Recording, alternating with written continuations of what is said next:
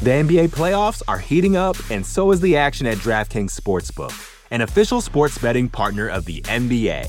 DraftKings brings you same game parlays, live betting, odds boosts, and so much more. You can download the DraftKings Sportsbook app now and use code VOXMMA. That's code VOXMMA for new customers to get 150 in bonus bets when you bet just 5 bucks. Only on DraftKings. The crown is yours. Gambling problem? Call 1 800 Gambler. Or in West Virginia, visit 1 800 Gambler.net. In New York, call 877 8 HOPE NY or text HOPE NY 467 369. In Connecticut, help is available for problem gambling. Call 888 789 7777 or visit ccpg.org. Please play responsibly. On behalf of Boot Hill Casino and Resort in Kansas, 21 and over. Age varies by jurisdiction. Void in Ontario. Bonus bets expire 168 hours after issuance. See dkng.co slash bball for eligibility eligibility and deposit restrictions, terms, and responsible gaming resources. You're listening to the Vox Media Podcast Network.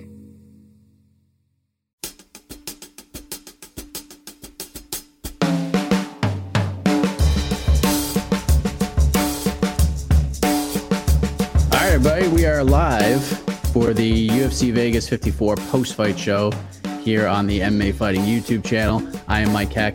We get AK Lee, and we have Jose Youngs, who is backstage in the media room in Las Vegas at the Apex. So we're going to begin with Jose. We don't have a lot of time with him. It's probably Oscar trying to get involved here. Not a surprise. Not a surprise. Yeah, they say it's probably Oscar. I go, it is. Hello, Oscar. But Jose, we'll begin with you before you get booted out of there. Uh, in the end, Jan Blachowicz gets a third round TKO victory over Aleksandar Rakic in the main event. We'll talk more about the fight, but unfortunate ending to a, a pretty fun fight. Just your thoughts on the main event, how it ended, and seeing Jan Blachowicz get back in the win column. I mean, it's always disappointing when anyone gets. I guess it feel that was weird. I guess Sorry. It, it's uh it, it, always feels bad when you see some someone injure themselves and like they lose a fight that they were because let's not let's not like mess around with it. Rakic was not only in that fight; it was I had it one one uh, after two, and then he hurt his knee. So it's it's just super unfortunate, a because Rakic is still such a young fighter. He's in the prime of his career. Uh, you always hear like because he's going to get his MCL and LCL checked out on Monday. So uh, fingers crossed, it's nothing too severe, but that looked gnarly. When you can physically see your knee your knee ligament snap in half, it's probably not a good sign. But just super unfortunate all around. I know Jan is pointing that he's happy that he's he won. He's disappointed that that's how it ended, and uh, all very humble in defeat. Uh, Rakic was, um, uh, you know, he went up to to Jan and congratulated him. Jan said, you know, you'll be uh, you'll be champion eventually. But it's just disappointing that a fighter of of Aleksandar Rakic's Rakic's uh, age and standing in the division hurt his knee so badly because who, he might not come back for two years. And we always say the light heavyweight division is so shallow, and losing someone of his caliber is definitely a huge blow. Did they give any sort of an update on? Because I know he wasn't at the press conference, but was there any update provided from anybody from the UFC about just that? Just the UFC PR came and said that he's going to get an MRI on Monday for his LCL and MCL, and that's as far as we know. I assume place isn't open tomorrow. It's Sunday, or uh, he's going to heal up for a bit and rehydrate and then go into it. But yeah, they, we won't know till Monday.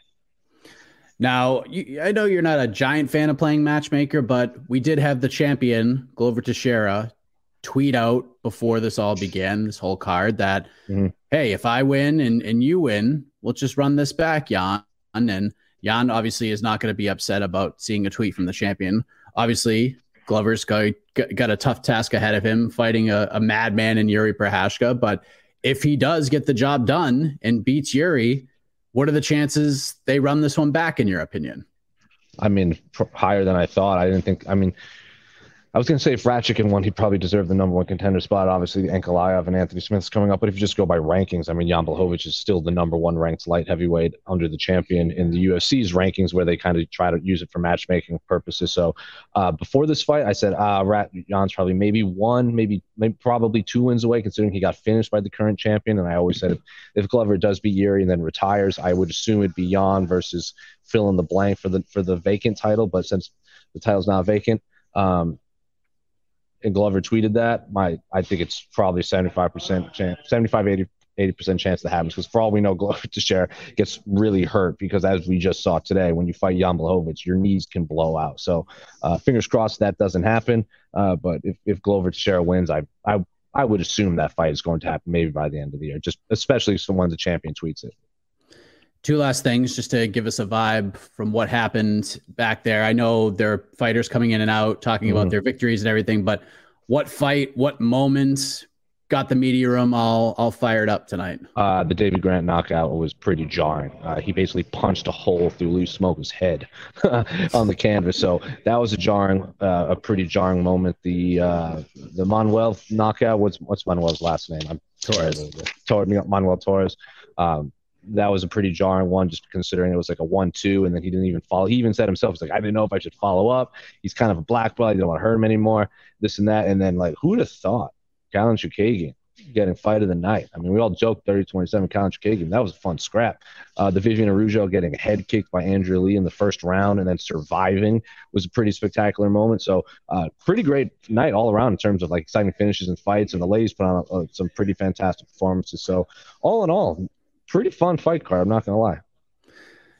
Usually when there's a, a pretty talked about rotten moment of the night. It always sort of balances mm. out with a with a delightful moment. I think we know the rotten moment we're talking about with Tony Kelly in the cornering, but you got to actually speak with Tatsuro Taira for the very first time, a delightful young man. And have you ever gotten a reaction from a fighter just explaining the the secret menu at In and Out? Never. that kid was so excited. Never for a fighter, but it's always like I've had other friends from other countries come in. I take them in and out, and I'm like, "There's a secret menu." They're like, "What? What's that? What's a secret menu?" So, uh, Ira definitely responded like, "Well, how old is he? 21, 22 years old? If that, yeah. Def- yeah, definitely responded like a 22 year old who has been cutting weight, who just got told he could get quote unquote animal style French fries with a burger with three patties. So." Uh, I don't expect Tatsuro Taira to be anywhere close to 125 pounds by this time next week. There you go. Jose, I know you're about to get the boot, but thank you yeah. for checking in. I know it's been a long night for you, so I uh, appreciate it, my man. Enjoy the rest of your night, and uh, we'll see you probably next week, I'm sure. Hasta luego, gentlemen. Thanks, Jose.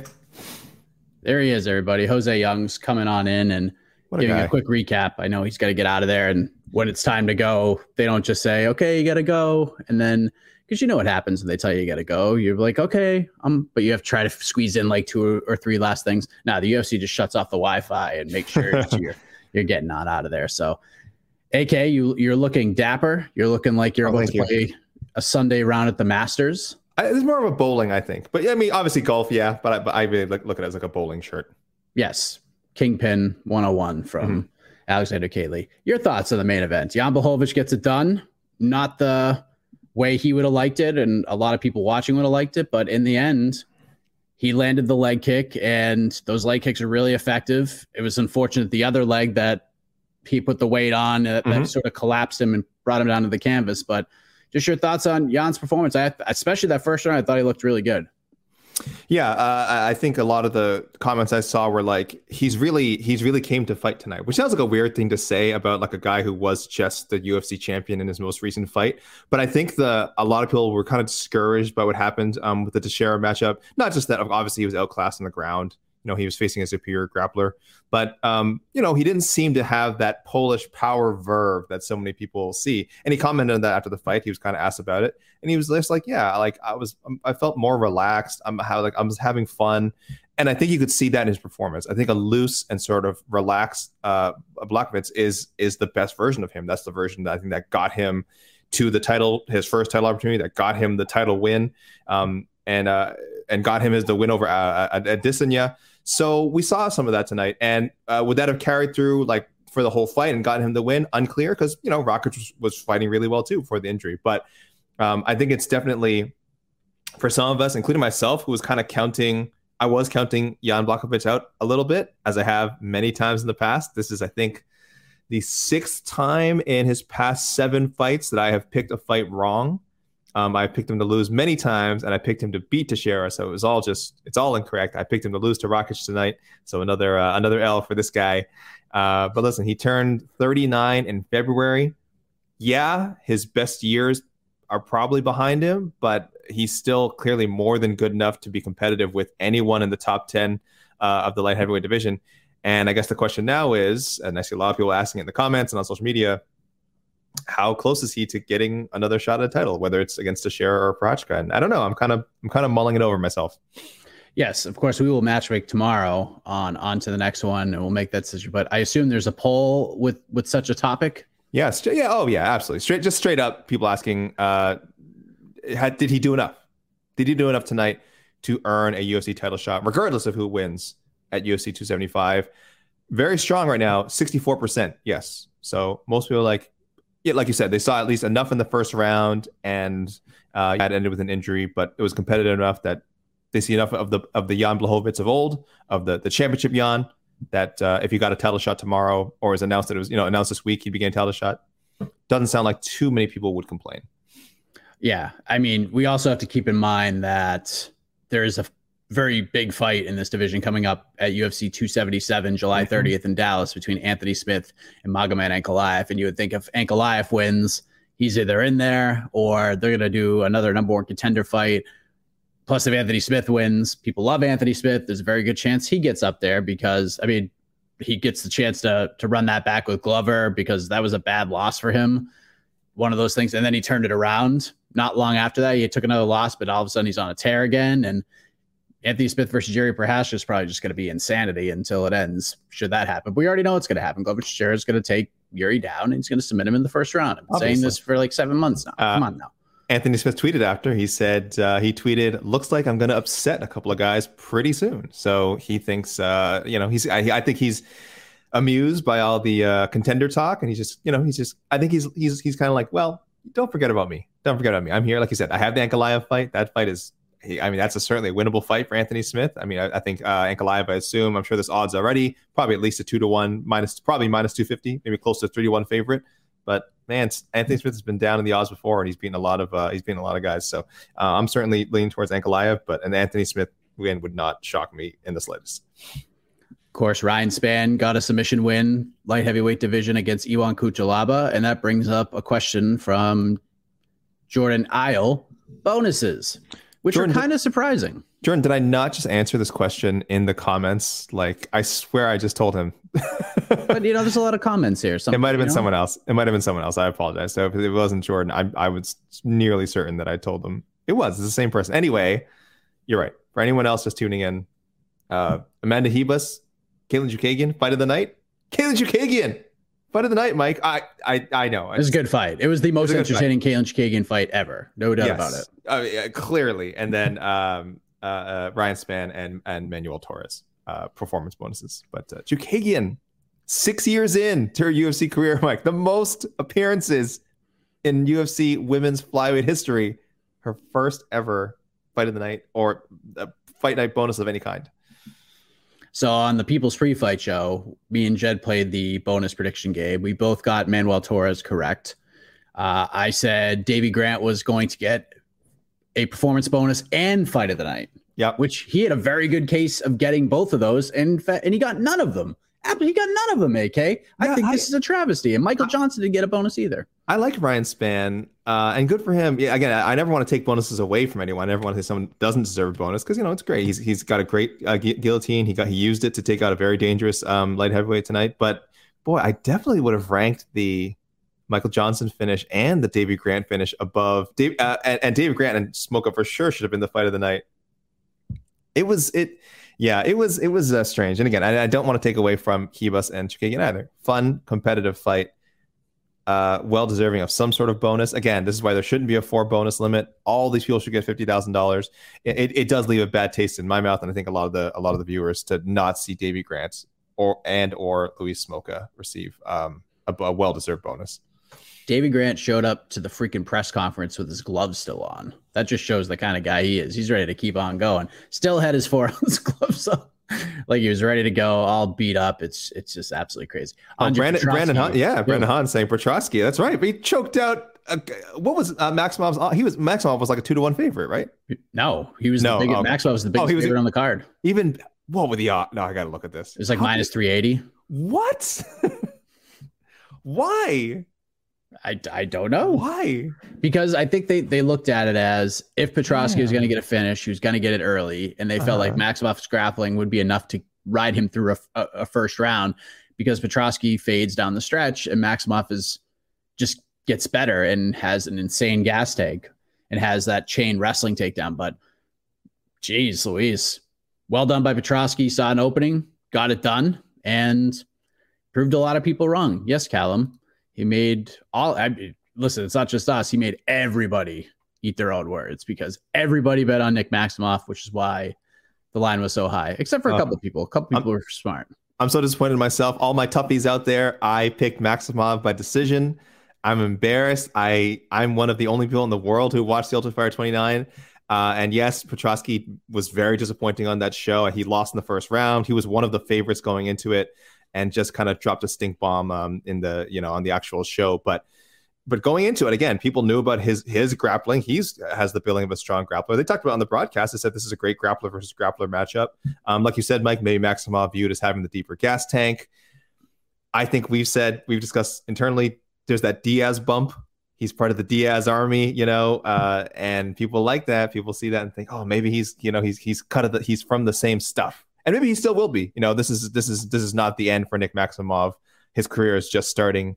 Uh, we may look back on this. He's 24. Kind of, he's 24. He's just right? getting we, started. Yeah, very talented guy. We may look back on this as a blip, but um, but Petroski was definitely definitely overlooked, and uh, good for him for um, clearly winning the grappling battle in the 76 seconds or whatever this fight lasted, and uh, man, choking him right out. But um, hey, listen, Nate Diaz will be happy, and Nate and Nick will be happy. The, their man did not tap. I love the call out as well of Gerald Meerschaert. I thought that was great. I think he's Gerald Meerschaert hilarious response to it because he called for it for the Singapore card, and Meerschaert's like, "Yeah, dude, I'm down, but like, can we push it back a little more? Because I'm pretty fat right now.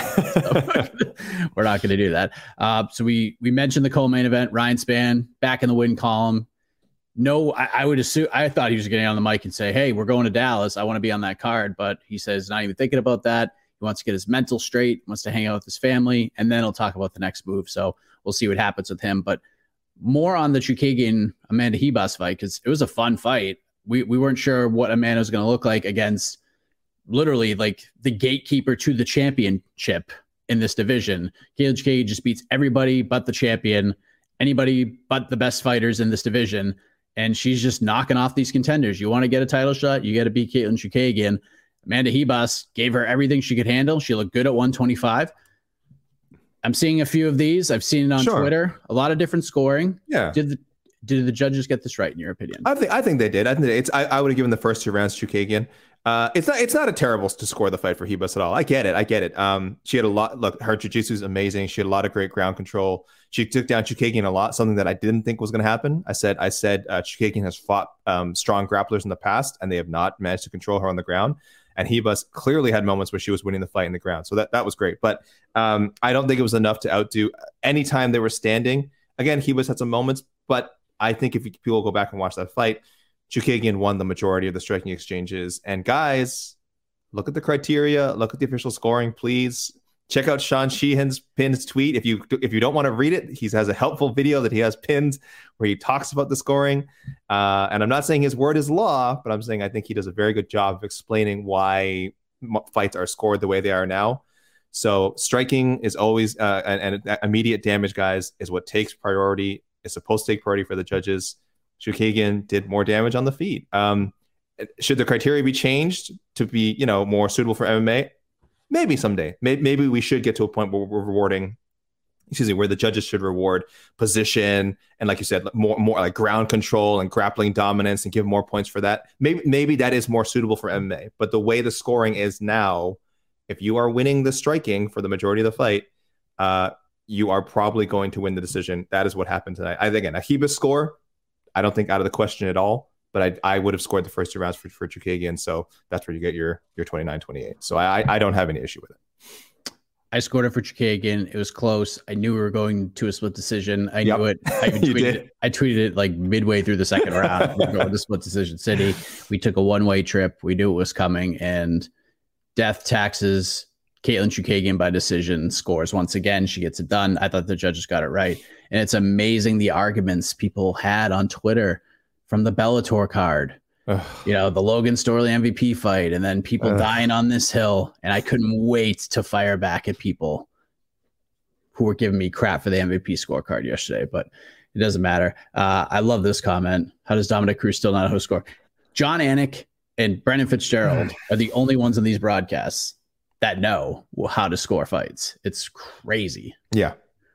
It's crazy. Dom has his own way. Well, like I said, Dom might be like kind of what I'm saying. He he has a he he has his own perception of health, which is funny because he was kind of like a very tricky stand-up fighter during his time and one with a lot of uh, well, I think I think he was very effective striker, but you definitely had fans who were like who were like, "Oh man, how much damage is Dom really doing when he's kind of like zipping in and out?" And da, da. I always thought he was doing great, but it's funny that he would that you know he doesn't know the criteria when his fighting style was actually perfect for winning under the criteria of a mixed martial arts fight. So I don't know. It is it is weird.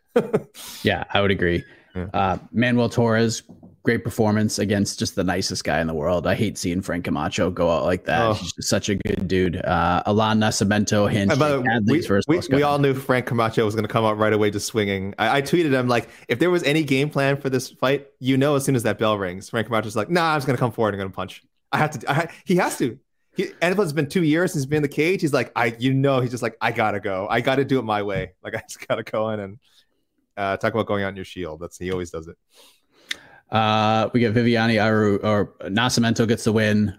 Viviane Araujo, fun fight with Angela Lee. Of course, we're not going to remember the fight itself. We're going to remember the moment that happened between the first and second round with Tony Kelly. We're not going to really get into that here, but not great. Michael Johnson gets a win. AK, you came through, buddy. You sold that fight. Somebody has to Someone, win. It's a good fight too. Somebody won. It was That's close. a good fight, right? That's a good fight. Yeah. I, I thought Patrick was, was going to score that submission win for me, but did not happen. Man, and uh, yeah, Michael Johnson. I can only imagine what's going through his mind. He he kind of he didn't. I, I, didn't watch the whole post fight press conference. I don't know if he went to great te- detail exactly what his struggles are. Just kind of mentioning like going to a dark place and again, given again uh, that he hasn't won a fight in four years, hasn't won at lightweight in six years. You guys can draw your own conclusions by what he means went to a dark place. I, I would imagine, you know, that's a tough spot to be in. Uh, he's he's only I think in his career he's like three fights over 500. So it's tough, man, to keep climbing that hill. It's not like he's losing decisions all the time too. Like he lost some, you know, he had some he had some tough losses, uh, tough finish losses too. So uh, good for him. Good for him, man, for sticking with it. And, and for reaping the rewards. Uh, again, I hope he gets some sort of locker room bonus, maybe not the full 50 G's, but um, you know, pay the, pay this man some good money because uh, he could have retired. You know, a lot of people would have retired, retired, or or or I don't know, found a way to get out, maybe get away from the UFC, maybe not not want to fight UFC level competition anymore. And he came back tonight, and uh, and credit to again um, Pat, uh, Patrick uh, Alan Patrick as well because he's also hasn't won in a while, and hopefully his uh, his his turn comes next.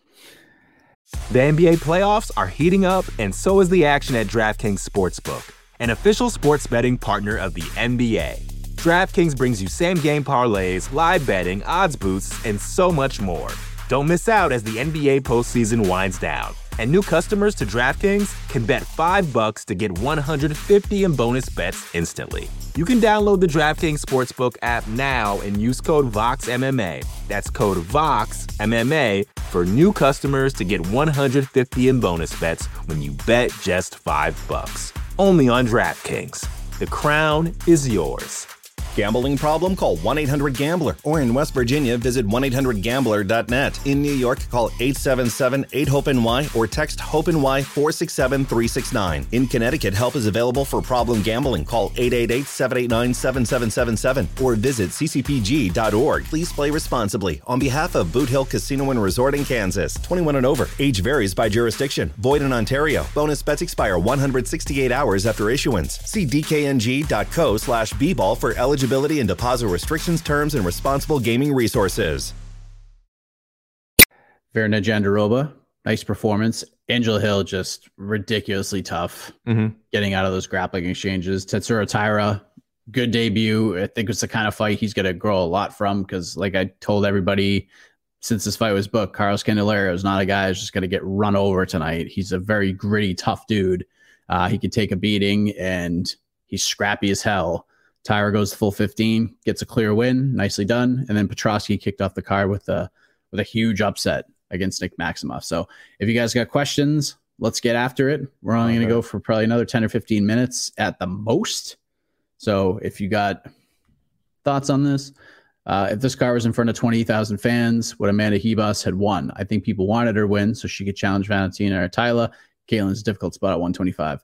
Yeah, Katlyn is in a difficult spot, and she knows she's in a difficult spot. So she called out multiple people at the end. She called out Miesha Tate. She called out the French chick, and uh, Alexa Grasso as well. So well done. That's exactly how you got to do it. Uh, Angela Hill's 12th UFC loss is the most in UFC women's MMA history. Unlucky, or is that who she really is, AK? Um, wow, this is a complicated question. Okay, well, a little bit unlucky. A little bit unlucky. I've called her the robbery, robbery review queen. Um, I don't think all the split decisions that she lost were robberies, but that she keeps ending in these situations, ending up in these situations where uh, she has the potential to lose uh, a, a robbery is, uh, is is unfortunate. But it's also indicative of her fighting style. She doesn't have like big knockout power. She never has. Very solid striker, uh, very good striker, but um, someone who you wish she had that extra gear, if not just to finish people, but just to score a few more knockdowns. It, it sounds insulting to say almost, but but to make things a little more obvious for the judges, sometimes it's what you have to do. Because um, it sucks because she definitely won some of those fights um, that were scored against her, and I wish the judges had would, were able to to parse her work a little better. But I, I mean, that's just not how it is. Uh, and as far as like how many losses, again, we we talked about. Um, I think we talked about on the on the previous show. She only had one pro fight before coming to the UFC. So for her to have a, a, like I think she's eight and twelve now. I know it looks bad at eight and twelve in the UFC, but she has fought everyone. She has fought everyone uh, in her division. She's fought some amazing, really, really talented names: uh, Michelle Waterson, Claudia Gadelha, uh, Jessica Andrade, Rose Namajunas, Tecia Torres. You're gonna pick up L's when you fight these people. That's just how it is. And if she had a much easier schedule, we could be talking about oh, uh, Angela Hills is is 12 and six in the UFC or 14 and four or something. She's fought the best of the best and hasn't been able to get a lot over that hump a lot of the time. And sometimes she did, and the scores didn't go her way. So, um, in a way, to answer the question, yeah, it is who she is. Um, but the story of her record says uh, tells you how tough her competition is, not like necessarily that she's not a great fighter. Yeah, it's a bit of both. There are certain fights that she thought were robberies that weren't robberies, and there were probably certain fights that were. So I, I get, I think it's a combination of both. But she's still very talented, and she's tough as hell, and she's a fun fighter. So always good to have somebody like that around who's willing to fight anybody anytime. Dana White loves those folks, and I'm sure Angel Hill is, is, is pretty high on the old list. Do you think Jed is kicking himself for not betting on Ryan Spann? Uh, probably. Yeah, but anytime again, you, you, remember that that matchup was made for chaos. I mean, yeah. they, they they threw Ryan Spann and Cutelaba in there. Cutelaba, I mean, could have knocked Ryan Spann out in the first round. You know what I mean? Uh, but he's a super aggressive guy. He went right into right into Ryan Spann's strength. One of his signature moves, guillotine choke. I don't think he's. I think this is the first time he. You know, he has one other in the UFC, right?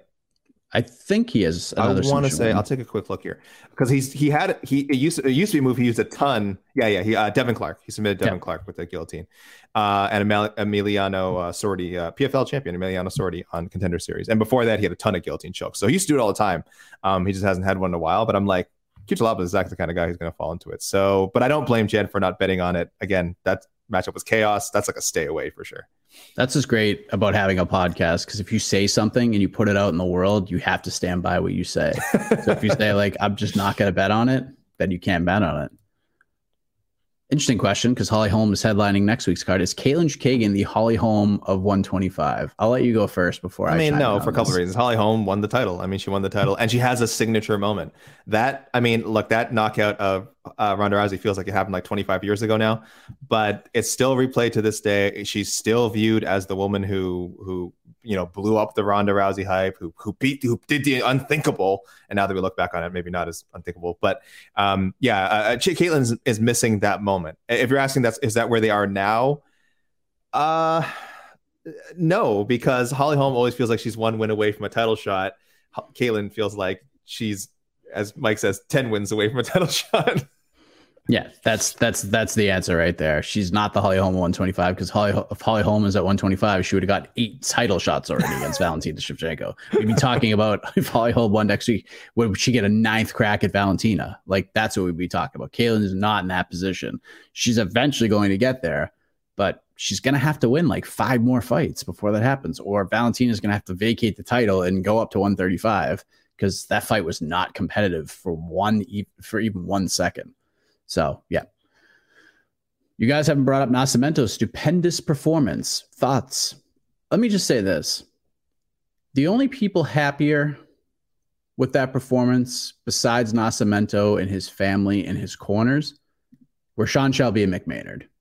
Those two were probably as happy, if not happier, than anybody else. And I think they knew something with this matchup. I think they had a feeling of, about how this fight would go. And I think in the end, they might have snuck to the back room, given each other a high five, and then went back to sit down. Your thoughts? Mike, Michael, are you suggesting the matchmakers would would would do something to to mess with a debuting fighter that perhaps they they're not fond of, that did not make a great impression on them when he met them on the during the contender series? It was a wise decision because they picked a guy that maybe the betting lines would, would look favorably towards Hadley, but they knew deep down because of their matchmaking prowess that they had a good chance to to hand Jake Hadley his, his first L, and that's exactly what happened. That was a great performance Wow. too. I, I can't believe you think they would do that. I I I don't think Maynard and Sean Shelby would do that. but they have they certainly could if they wanted to.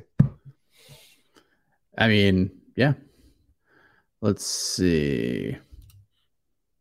Oh, I Did saw Michael that. did Michael Johnson earn himself a fight with Tony Ferguson, AK? Why not? Right? Why not? He he beat him. You know, is this not is this not a fight that Tony Ferguson would like to have back? How long ago are we talking about here? How long ago was that first fight? That was a while ago. May f- 10 Ten years ago? years ago this month may 5th 2012 that was uh, tony ferguson's first um first ufc loss right i'm not crazy right tony was was you know he won the ultimate fighter and he was doing like he was kind of running through people right Was that that was the last loss before he went on the run, right? it was uh, that's right that's right so he beat aaron riley he beats yves edwards and then uh yeah michael johnson wins a decision over him and then uh and after that tony ferguson goes in his uh, 11 12 excuse me 12 fight win streak so I think that's actually pretty cool. I don't remember this coming up at all on uh, last week's Ought No, but uh, I have a feeling some people will be suggesting it this week. I would agree. Let's see. Luke Adams, Sanford MMA Ooh. leading the discussion for the best MMA gym this year. Interesting question. Elevation took a hit with the Gaethje and uh, Namajunas losses, that's for sure. Yeah, hundred percent. I mean, trying to think. I mean, Logan Storley just won a title. Mhm. Michael Chandler's there. Uh, I mean, they got Gilbert Burns, but I don't think anyone really thinks Gilbert Burns is a loser in that situation. Um, yeah, I, I Fortis? probably Fortis still doing pretty well. not too bad. Yeah. I mean, I I have to like go back and think of like which gym had which fighters because like these fighters switch gyms all the time. Like da- even Davey Grant was representing Syndicate MMA tonight, so these fighters change hands all the time. Let's see what else we have here for questions. Uh, what happened to Dana? Why was he at the press? When is the last time you see Dana White at a fight night press conference? Very, saying, very rare. Yeah, I wouldn't look. I wouldn't look into it. He's coming off a pay per view. He's doing what guys with billions of dollars in their bank accounts do. They're traveling. He's on a maybe on a yacht somewhere. I don't know. Do you guys think that Bisping's commentary is hard to listen to? There's a lot of there's a lot of talk about the commentary. I think more from Dominick Cruz tonight. Um, Dominick Cruz is actually pretty solid when it comes to position and technique. I think he's really good at explaining how to get out of tight spots and what fighters need to do and seeing advantages because he's really he's good at like studying tape. So he knows tendencies these fighters, even the newcomers. He's well aware of what these guys do. He studies really hard. He knows no clue how to score a fight at all, especially in today's MMA. But maybe we're being a little too hard on these guys. I don't know because they've been doing this for so long and they're so used to a certain thing that it just hasn't caught on. And when you ride a certain bike for a long time and then you switch to a different bike, yeah, it does the same thing. And this is the cool thing now, but you're so used to riding this other bike that it just doesn't feel the same. So maybe we're a little hard on them. Maybe it's a positive spin on it, but just Bisping tonight in general. Did you, did, were you a fan of his commentary? Do you think he's hard to listen to as Skinny Boy seems to maybe think he is. Uh, I wasn't paying that close to the commentary today. I'll be I'll be honest with you. I saw I did see I saw people mentioning on social media they had some issue with it. I'm I'm a fan of his.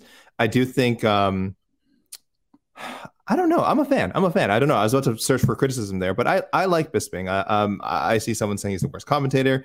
I don't know if there's any commentator that's like universally loved. Besides Jon Anik, I guess Jon Anik, people like him a lot. Um, but Dom Cruz, Bisping, Cormier, uh, Paul Felder, I think most people like. Paul Felder, most people like. I just don't know if they put him on the level of you know some of the guys they really love. Um, but they're all going to take their criticism from various reasons. They have biases, they have misconceptions, they have you know things that happened in their own career that color how they view fights. Uh, Mike, are you watching the show uh, Winning Time? Are you watching the Lakers? Uh, no, I watched it. So there's a there's a little subplot in there with uh, Chick Hearn, uh, legendary uh, Lakers announcer Chick Hearn. He when he starts doing commentary, uh, he has Pat Riley with him doing Pat Riley before he became the coach of the Lakers. He's brought in as like color commentator, and back then Chick Hearn had like I mean this is according to the show I don't know the truth, but Chick Hearn had like so much power that he essentially did, he essentially did all the talking, and every now and then he'd let Pat Riley talk for like like 30 seconds. And I almost wish, I almost wish um, veteran broadcasters could have that kind of uh, generalmanship in the UFC. Obviously, you can't because guys like guys like Dominick Cruz and uh, uh, Michael Bisping are much bigger stars than like a Brendan Fitzgerald. Brendan Fitzgerald cannot tell those. He's he's there he's there to to kind of guide them along and let them do their thing. He's not there to tell them when they should and shouldn't talk. That that's just not Brendan Fitzgerald's responsibility. But I think there was a time when the person who was the trained broadcaster, who was the veteran broadcaster, would be kind of trusted to keep the guys in line, and you just don't have that option. But and and then I think that's why guys like Cruz are. I don't want to say this is who he's going to be for the rest of his broadcasting career, but I mean, keep in mind he's not a trained broadcaster, and I think he's very much the same guy he was when he started doing this job. What is it, two years ago, three years ago, however long he's been doing it. Brilliant technical mind. You want to throw to him to break something down. I mean, there's few better. But as far as keeping like um a consistent like smooth broadcast goes, he's just not great at it. He's not great at it. He's gonna cause these little like awkward moments and conflicts, and that that's how it is. And then you have a three, and then you add in the the chaos of a three man booth. It's it's it just doesn't always come off well for any of the guys. So I don't think Bisping's particularly bad. Um, I'm not a fan of Cruz, but I don't know. Yeah, I didn't, I didn't notice anything egregious tonight. But like I said, I wasn't uh, paying as close attention as some. I would like to see them mix some some some faces around. I'd like to see more Paul Felder. I think he's really good. Uh, I would like to see Michael Chiesa in there to do some color. He does a great job for LFA. Anthony Smith, I think, would be really good in the color spot. Laura Sanko, of course, would be great Sanko, in, the, color spot. Who is who is has fought has fought professionally, still trains, does technique breakdowns, and has as a trained broadcaster it's this is again i know it's a skill you can learn on the fly there's a lot of great uh, former you know athletes who have become great broadcasters in other uh, in other sports without i think i assume without having to go through journalism school or broadcasting school but it's great if you do go through broadcasting school and Laura Sanko has that kind of experience. Um, again, I don't know what her schooling is, but she has really, really worked her way up as a broadcaster and was not thrown, you know, when she finally gets her shot at being a UFC, uh, at that UFC desk, it'll have been well earned and she'll have gone she'll have made all the mistakes that broadcasters make like a hundred times way before she's actually on national television. So Laura Sanko, let's get her on that desk. Please yeah, get her in the mix for the love. Come on. Any hype for Parker Porter next week? Apparently not, because this fight with Jailton Almeida is not on the main card, which is just god awful. It's a weird fight. It's a it weird is a weird fight, fight but it's fun. Parker's a massive underdog. He's like a plus 500 dog or something like that. But don't sleep on Parker Porter. Uh, any idea for when the UFC comes back to New York? I will. I, I can say with with knowledge that the July 30th card was being discussed for MSG. That was on the, the list. There are a lot of cities on that list. Boston was one of those cities on that list. Uh, MSG was on that list. Dallas was on that list. Dallas looks to have won the pony, so to speak. If I had to guess, I would say November. Yeah, that's Probably. that's the New York. Yeah, that's the Madison Square Garden month, right? Is November, right? They've held a yeah. bunch of. Right? Uh, that would be my guess.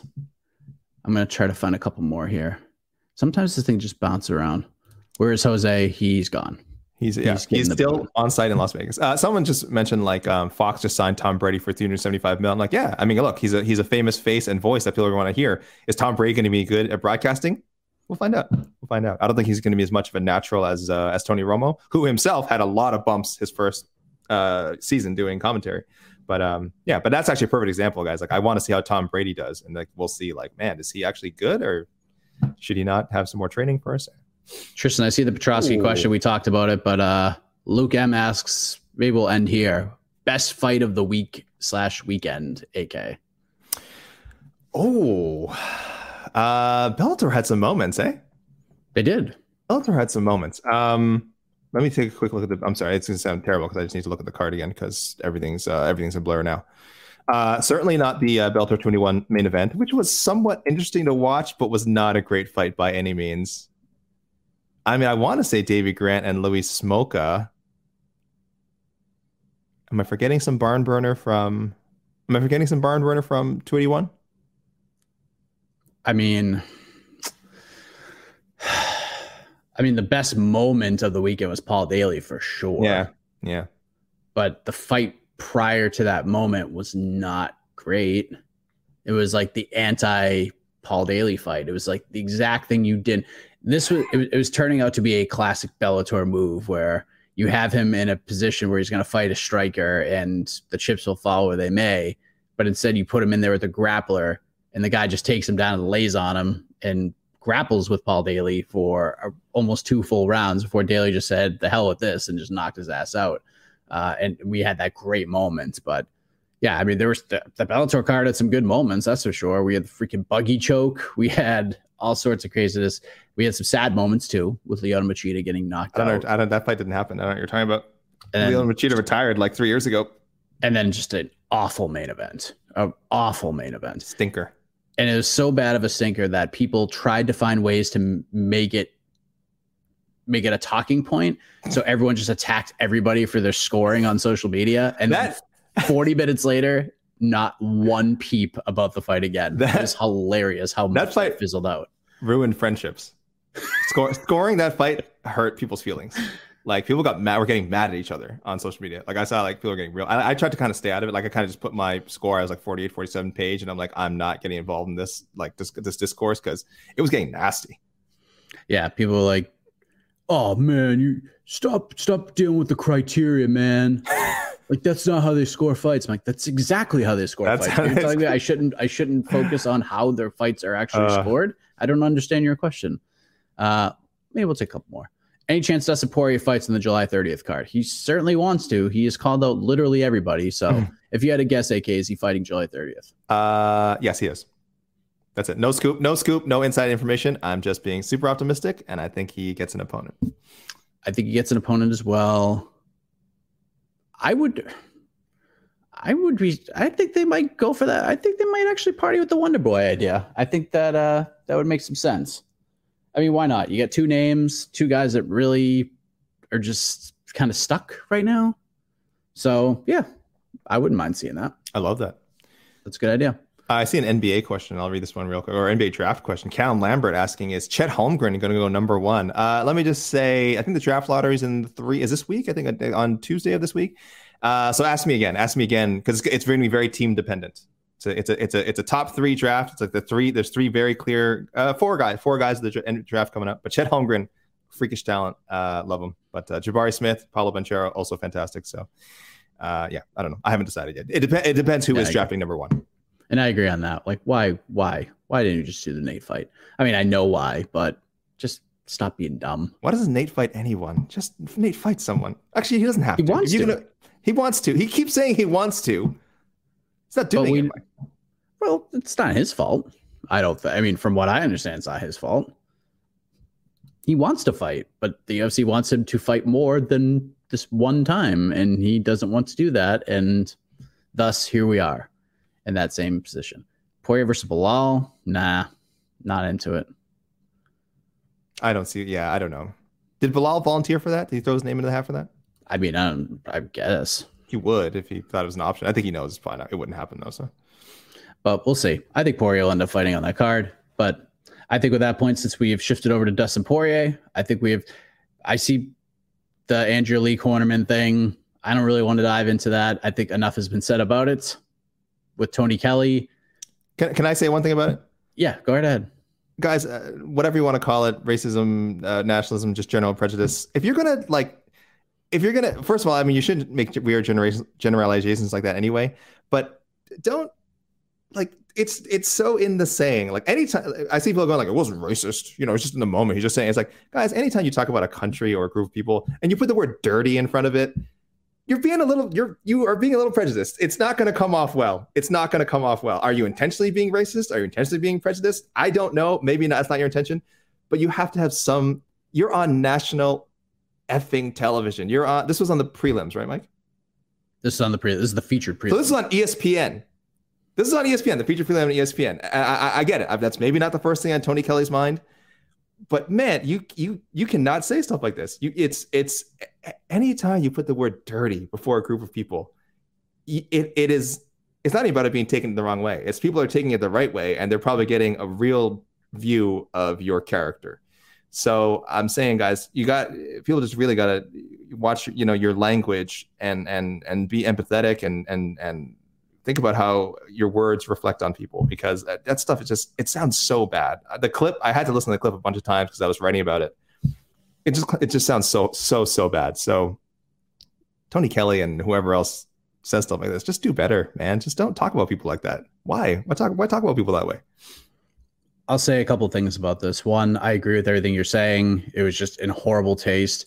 Two, Adrian Yanez is now one of the biggest baby faces on the roster yeah. because he's fighting Tony Kelly June 18th in Austin, Texas, which is very close to home for him.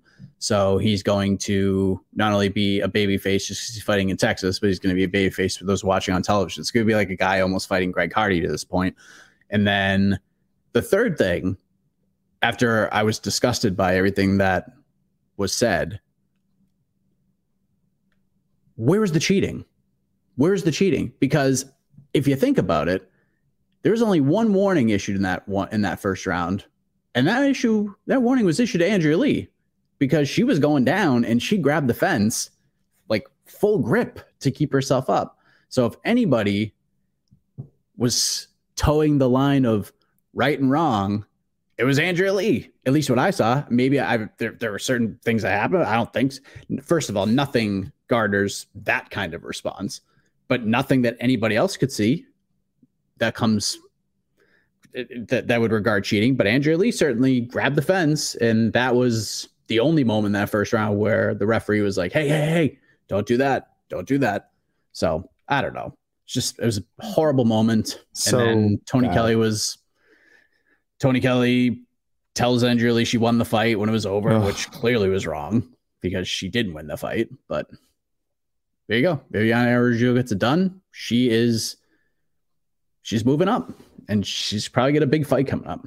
Yeah, let's fo- you know let's really. focus on that. What a great performance by Viviane Araújo and a good win for her, and we'll talk more about her on on to the next one. Oh, or we, or we, or we, or we might not. That's right. I'm sorry. She was not a main card Spoiler, I'm going to talk more about Viviane Araújo on, on to the next one. How about that?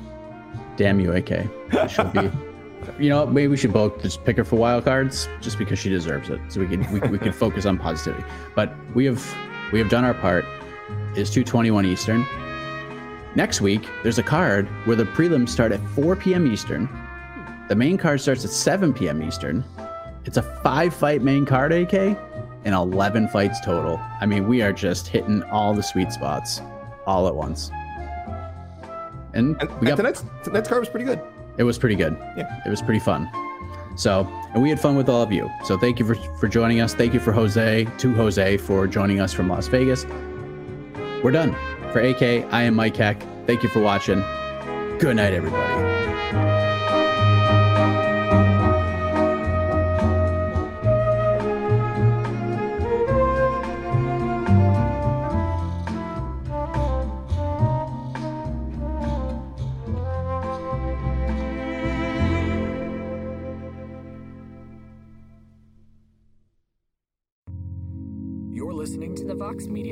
Podcast Network. The NBA playoffs are heating up, and so is the action at DraftKings Sportsbook, an official sports betting partner of the NBA. DraftKings brings you same game parlays, live betting, odds boosts, and so much more. You can download the DraftKings Sportsbook app now and use code VOXMMA. That's code VOXMMA for new customers to get 150 in bonus bets when you bet just 5 bucks. only on DraftKings. The crown is yours. Gambling problem? Call 1 800 Gambler. Or in West Virginia, visit 1 800 Gambler.net. In New York, call 877 8 HOPE NY or text HOPE NY 467 369. In Connecticut, help is available for problem gambling. Call 888 789 7777 or visit ccpg.org. Please play responsibly. On behalf of Boot Hill Casino and Resort in Kansas, 21 and over. Age varies by jurisdiction. Void in Ontario. Bonus bets expire 168 hours after issuance. See dkng.co slash bball for eligibility and deposit restrictions, terms, and responsible gaming resources.